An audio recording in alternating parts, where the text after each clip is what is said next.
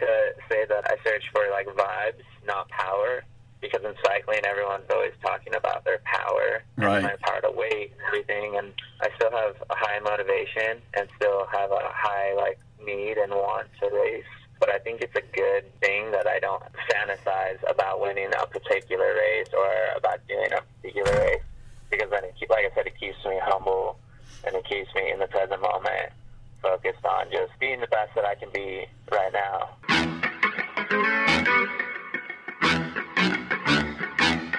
Hey fans, Chaz here from Liv Watches. As I'm sure you know about our awesome collaboration with super talented artist and bike racer TJ Eisenhart, to give you guys some real insight into who TJ is, this episode will be an interview with TJ conducted by our own Tom Tate. It's super interesting, so I'm sure you will enjoy. The one sporting event that I watch each year is the Tour de France. And Yeah, I really didn't know too much about it until 2007. And uh, yeah, right. I, ju- I just found it on TV and I was, that was it. I was captured. Really? Wow, I love that. I just stumbled upon it. That's super cool. Yeah. That's way, way awesome. Oh, wow. So, uh, and then I, I loved Lance. Uh, you know, I think he got screwed personally, but Oh, yeah. Oh, yeah. Yeah, yeah. No, I mean, we can talk about that all day, you know. uh, but, like, I mean, people love to talk about that, but I think his, I think what we really should be talking about is what he's doing now, you know, because for a person like that who went through that much, like, basically dump and shit, you know?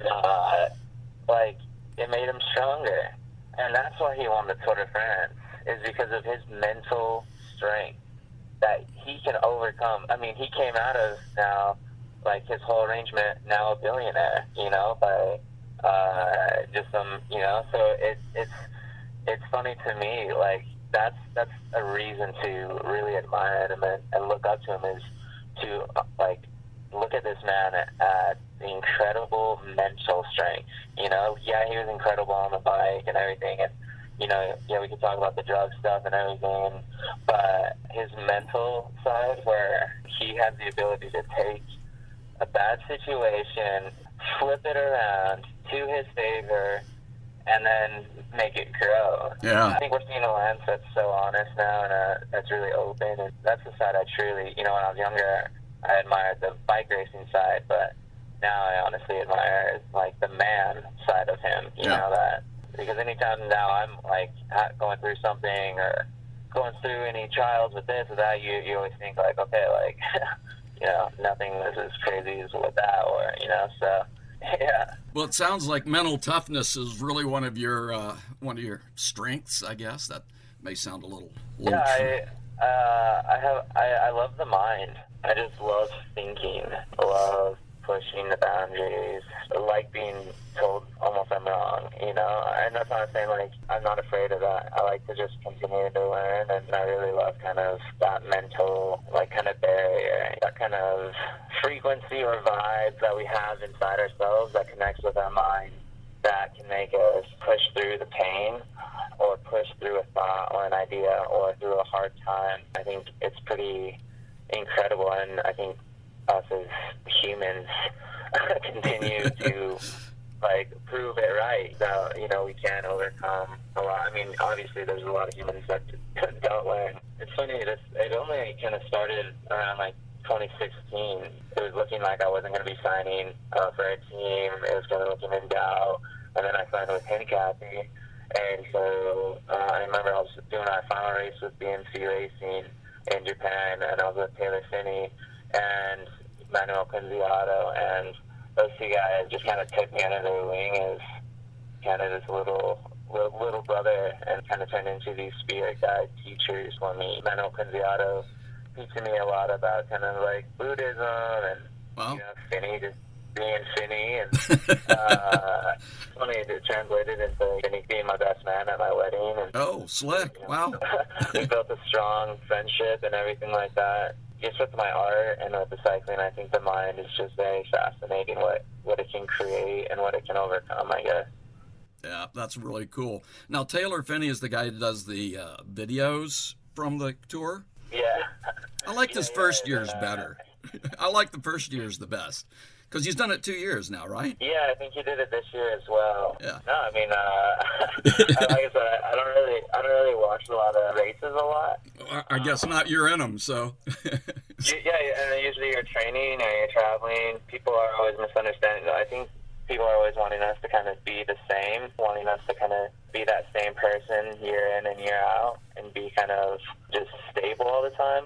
But uh, one thing about like Taylor and I feel like it's just these constant changes, whether people like them or not. They're they're kind of always evolving, you know. yep. and especially with his his like very artistic side and like my artistic side, we're we're always trying to look for ways to kind of channel that and to plug that in and to find these uh, resources to create with. And also, like I know for a fact that if I was racing for three weeks, I probably wouldn't be giving the greatest interviews near the end, you know, because uh, just the, the physical demand it has on your body and mental demands that the you know that race has is I can't even imagine. So. Well, it sounds like But, art uh, art kind of saved you there at one point. I was looking at the uh, watching the interview, and you said that you like took six weeks off and just went back and took some art classes. Yeah, it, it's funny. I was just answering uh, another interview for like uh, website in London. Were asking me some questions kind of about those years, and it's funny. I went from this like superstar, like junior, to then having like a few good years in the U23s, but kind of like near the end, almost just kind of plateauing. And I just remember I was getting this really just fed up with everything. I remember like we'd go out training, we'd come back, and you're just watching Netflix, and like it just you could just or you're thinking about bike racing, or you're thinking about your next day's training, or you're over analyzing the training you did that day, and so it was all like just over demanding that you were causing on yourself. And I just remember calling my parents one night and telling my mom, I was like, like I don't want to do this anymore. Like I feel like I'm getting stupid. Yeah. Uh, and near the end of the season, my fitness and my mind, everything was just like checked out. I had just had enough. I'd gone through eating disorder. I, I just I'd had enough with bike racing, kind of at that point. And I went home and I told everyone. I told my team. I told my coaches. I told my parents, like, hey, don't talk to me about cycling or anything cycling related for like the next six weeks. I just want to completely clear the mind and find what like why I even like cycling anymore, you know, or if I even want to continue. And so I went to school. I want to restudy basic art because previously done about ten years of airbrush studying. So Oh, learning that- That's like if you type in my name, Taylor TJ Eisenhart, and you'll find like liquid lead, and you'll find pictures of me when I was like ten years old. And those pieces would take me like months to do to up to years just because they were so tedious. And but when I started cycling back up, like well, when I uh, went to Europe, that's when I was like, all right, I'll quit art and just focus on cycling. But then I came home and I was like, I want to restudy. So I did basic art and humanities and like a nutrition class, and just completely fell in love with how I was able to express my emotions and what I was going through in life through like charcoal. And I Yeah. love this idea when at the end of the classes, uh, you know, you'd be like told to draw like the vase in the center or the person in the center. And at the end, everyone would always turn around their canvas and you get to see, we all draw the same thing, but you're seeing it in a different way. And it, to me, it's kind of like this romantic way of like actually seeing through others' eyes, you know? And Oh, it is, cool. you know, art is such a great way to view how the artist views the world uh, or wants to see the world or envisions it or a lot of i mean sometimes there's no emotion in a piece but uh, if it's an artist who understands that there's going to be a lot of depth with, deep within the piece Neat. and I fell in love with that. And so I really just kind of found a refuge in art and, you know, started just riding for fun and getting back on it. And the beauty of it was, I, was I would ride and then I would come back and I would go upstairs and I would just draw. And that was kind of that escape for my mind to like leave the bike out on the road because once you sign professional, it's then your job. You know, Yep. it's still super fun and incredible, but it's also your job, and you can't talk about your job 24 7. You know, you just burn out, no matter how much fun it is. that was a big kind of learning thing for me was just to leave the bike out in the you know on the road and you know I'd come upstairs and just draw it opened all that creative neurons cells whatever in my mind and allowed me to almost suffer more on the bike because when you strengthen the mind then you're able to push through a lot more when you're out on the bike you know Yeah, that's really cool. So uh, when you're out touring and stuff, um, that, uh, are you racing in Europe at all, or are you strictly the U.S.? Because I'm Yeah, gonna lead. yeah, definitely. I mean, I was just thinking about it. I was like, man, last year I was in Asia. I Wow. was in uh, South America. I was in Europe. I was in the U.S. I was in North America. You know, like, I was in Colombia. We were in South Korea. I was in uh, Europe. You know, Canada. Uh, just all over. We race everywhere, and uh, looks like we'll be heading back to Europe again next spring for a little, for like a month campaign, and maybe some Asian races at the end of the year. But uh, yeah, and then I was in, like I said, South Korea in October because I'm working now with Spyder Apparel. Uh, Okay. I don't know if you a ski company, but yeah, doing their first ever cycling shoe, and they had one of the designers with it, and the first athlete to rock it. So Nice. yeah. So, do you find time to be able to do your artwork when you're racing like that, or is it just like you have to? Okay, I got to put it on the shelf for a little bit. I mean, uh, I definitely like. I don't push it when it's heavy racing or training. Yeah, like usually the month of July, you know, when it's like three weeks, kind of four weeks prior to a big event, I'm pretty dialed in and won't be doing a ton of work. Like Yep. maybe I'll finish one piece or two pieces during that time. When like in the off season, I could finish like eight in that time. Wow. okay, Uh, just because your mind is pretty fragile from the training, your body's tired from the training, and so you don't want to overdo it because again, like it's not just like pure relaxation. You know, like when you're in it, like in in, my, in the art, you're you know super focused and Yeah. super. I mean, there's days I'll wake up at 4 a.m. and like work till midnight. You know, just like breakfast, lunch, dinner, and that's it. But working on a piece for that long and uh, it like melts your, you know, but it just gets them to focus, and then so you have to be careful not to overdo it. But I always make sure to find a balance because I know like the art is just who I am, you know, Cool. keep me happy. yeah. I love to write. That's what I do. I'm not a professional journalist. I love to write too. Cool. Uh, did you write all the stuff on your website? It's very good. I mean, I'm not. What they said, I'm not blowing smoke, but uh, I like it.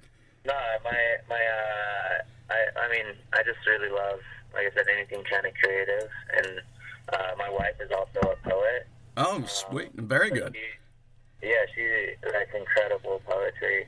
Uh, so it's always kind of fun. Like just yesterday, like even on my rides, like I'll always be like kind of writing down, like in my head, just some poetry, and then sometimes having to stop just because I was like, oh, because I always think it's important to keep expanding, like I said, into different outlets. And I love like when you're reading a good story or a good article or a good, you know, it's just or a good like book. It's just intoxicating. It's awesome, you know. Yeah, it is. It's. Uh, I know. I come up at the end of the day. I might write for eight or nine hours. I'm dead. I mean, it just, it just Yeah. drains you. So I can't imagine painting and art would be even more.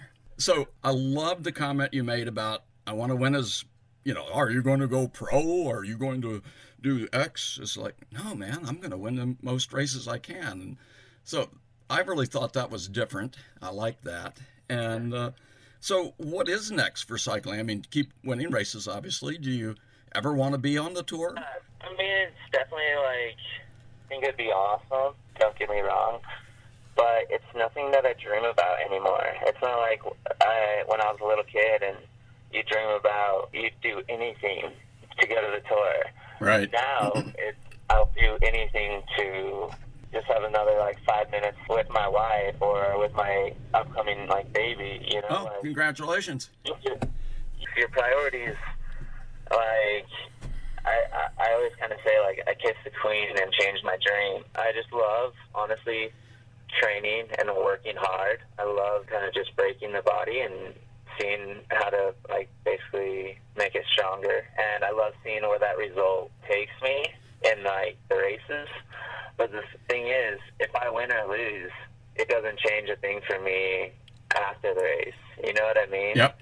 Like, no matter what happens, no matter what contract I sign, no matter what big race I won, I'm still going to be married to my wife. We're still going to be having this baby. Like, we're still, like, I still love being in my art studio. This, I still love just living in this small town. It doesn't, it's not going to change anything. Once you kind of realize that, I feel like you can quit focusing about results and start actually just focus on the training, basically. Sure. You know, focusing on the task at hand and seeing where that takes you. But I like to say that I search for like vibes, not power, because in cycling, everyone's always talking about their power Right. and my power to weight and everything. And I still have a high motivation and still have a high like need and want to race. But I think it's a good thing that I don't fantasize about winning a particular race or about doing a particular race because then, it, keep- like I said, it keeps me humble and it keeps me in the present moment focused on just being the best that I can be right now. Sure. So there's got to be a lot of pressure. And he said, So uh, are you the next so and so? And I loved your answer. He says, No, I'm, I'm the next me, or I am the me. So, I mean, do you get pressure to uh, do more? Or? all the time, whether they know it or not. Just a simple kind of question to uh, like a high-strung cyclist about like their fitness can like set them over. Oh. Just because cyclists, when they are very emotional and they are very, because you're tired all the time and you're hungry all the time, like for reals. So your body is just always under a lot of stress and you're always fatigued. That like, and you're always working hard.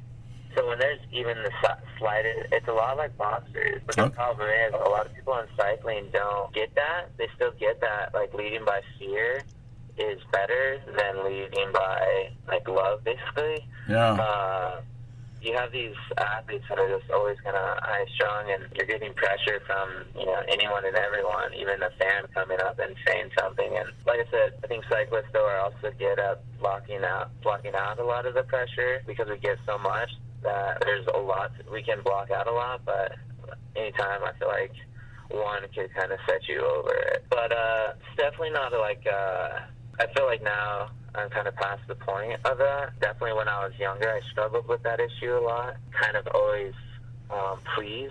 Yeah. A lot of young athletes and cyclists always want to please their coach. Like they're always moving in the right direction and be told they're moving in the direction, right direction. So a lot of their identity is based up upon what they're what they feel like their coaches are thinking about them. But the moment they start having bad training or bad racing and things aren't great between the coach, kind of crushes your world when you're like being told like, oh, you need to do this or this is what's causing causing this. So that was a pretty big issue. I feel like when I was younger, I would always kind of fall to that. Yeah. Now I just don't care. like, funny, I, I, I've thought about that in the last few rides, and I honestly don't care about anybody's opinion but my wife. Like, Very cool. And like, I'm going to cut that piece out and send it to her. You realize that, don't you? go ahead, man. I don't care. I'm just teasing. like yeah like uh but you know it you know what i mean it's like when i was younger you're always kind of wanting to hear the coaches say oh man tj you're doing a great job or oh wow you're great training. Looks like you're crushing it. Oh this this oh you're moving where now it's like i know where i'm at. Like i say like we are our masters of our you know ship and our Yep. destiny. We choose where we get to go. Like we get to choose to be happy. And so I just, and I found that it just wastes so much energy trying to please these people where you're just like, no, like if you just don't, if you don't like who I am, then I don't care. It's really kind of allowed me to, you know, focus more on my art and focus more on uh, my training and, you know, the things that truly matter to me instead of, it's funny, I had a comment a few days ago on Instagram some person commented and said, "Hey, been following you since the Lance Armstrong podcast, big fan. But do you think you could start posting more about cycling again? uh, a lot of your fans would like that." And I thought it was so hilarious how sad our society's gotten to think that social media we're entertainers, you know? Yep. Or if we're following someone, they're our entertainment, and we can choose like what they do. And it's it's crazy to me. I was thinking about that. I was like, man, you know, and it's like, no, social media is literally, just like I said, like another platform to spread whatever message that I'm trying to spread on that day, or just to express yourself. I've just gotten to, like I said, to the point where it's like, man, if you don't like it, you can unfollow. But like, I'm here to just promote peace, love, and positivity, and you know. Uh, don't get me started on social media. I am not a big social media fan. I'm a. I was born in the second half of the last century, so. Uh, yeah. yeah. But yeah, uh, no, it's definitely. I mean, I definitely. It, it definitely. It's up to us. You know, it's up to us whether we use it correctly or not. Go on there and just waste time by just scrolling and scrolling, or we can go on and actually try to spread peace and happiness. You know, I mean, I get a lot of messages from people with just incredible messages following and stuff, and that's you know, it's kind of like, all right, I'll I'll keep doing social media. Keep- Sure. I totally agree. I mean, when I'm retired and done, and I don't need a post uh, on social media anymore. I can just be kind of quiet and and enjoy, right? Well, I will follow you though. I mean, I I don't spend much time on it, but you know, I pick and choose, and uh, I plan to to follow you. as long as your mind is intrigued and you're actually paying attention to what you're looking at, then that's fine because then your mind is being active. Right. If you're just scrolling and scrolling and just like whatever, that's just you're just pouring in useless stuff. It's like when you're watching TV, you can either zone out when you're just watching a kind of a TV show in the background and you're just watching it just to Yeah, background noise. Yeah. background. But like when you're watching a detective or a suspense and you're true, like you're in, involved with it, your mind is anything where your mind is being used. Yeah. Uh, that's a good thing. Hey, well, let me uh, switch gears here. Number one, I love the whole thing with the turquoise. I, the story about ripping it off from your mom was great. yeah. and then on your site, I never knew this. I studied geology. That was I was going to be a geologist, and I never did. But um, you know that the Native Americans say the cracks in the turquoise are where the negative energy comes out, and that was just really cool. Yeah. So uh, Yeah. you think that'll take off? And, and then uh, Lance made the comment about Bob Roll, who is my favorite character on the uh, Tour de France. Anyway, you know, it's like oh, he'd ride up on his Harley in full leathers, or I, maybe when Harley is maybe it was his just regular bike. Yeah. you know. Yeah. So do you see that catching on in the tour? I mean, they are kind of a serious bunch. Oh, definitely. I mean, I have a lot of a lot of friends who are doing all those races. I mean, Taylor raced the Tour de France with my turquoise bracelet on. Oh, we did. Oh, okay. Tom, Tom Skujins. There's a photo of Tom Skujins on the podium with the polka dot jersey on with my turquoise bracelet on. Sweet. This morning I was talking to one of my Dutch friends uh, who races for a World Tour team, and uh, he was wearing the neck gaiters that I made. So no, it's definitely. That's the funny thing is a majority of people, almost the whole peloton follows me. Very nice. There's a big majority of those, those riders that follow me, and I'm trying to, you know, change the sport. I'm trying to kind of get more respect for the riders, for to be able to do more creative things, you know, with either sponsors or whatever. You just feel like the sport's kind of on hold, and I think the riders kind of like always get the worst of it. Yeah. Uh, and so I'm just kind of trying to, where now they're almost trying to be, almost kind of being told to be robots. And I'm just one of those riders who doesn't want to be a robot. I, I don't blame you. Yeah, so uh, definitely, you know, I mean, I always have my turquoise on, always, and you know, just because again, I, I mean, I just always believe in it. I mean, what what does it harm to not? So I, I, I really, I hope it sticks. I, I would love to see because again, it's the bracelet and about the turquoise. Like to me, it's just about spreading love, spreading peace and positivity, and uh, the more people I see with those bracelets, you know, just that just a little bit of happiness in the world that maybe wasn't there. So I think that's very motivating for me. Very cool. Well, let me switch over to uh, watches for a second. Uh, how did you and Chaz hook up? Because, I mean, it seemed like you two are, you know, you're both trying to shake things up in your own way. was after uh, Colorado Classic. Also, um, getting messages from people, uh, really supportive messages was awesome.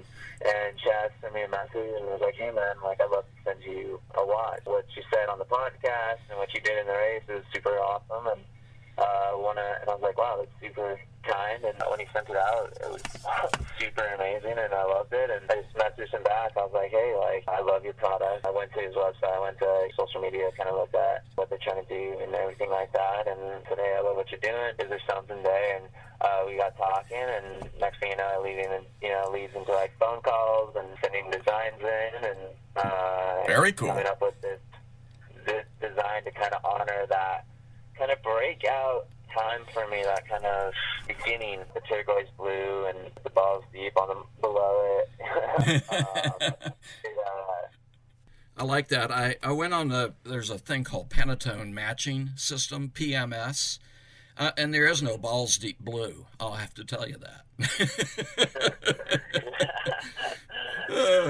it's just a limited watch, and it will be it'll be really awesome because, like I said, it's been almost a year and a half or more, and so it'll be awesome to have something to kind of commemorate and uh, almost like a little memoir. Just have a lot of gratitude and respect towards Chaz and the Liv family for allowing me to kind of create this journal of watches, I guess. So I think that's something very cool.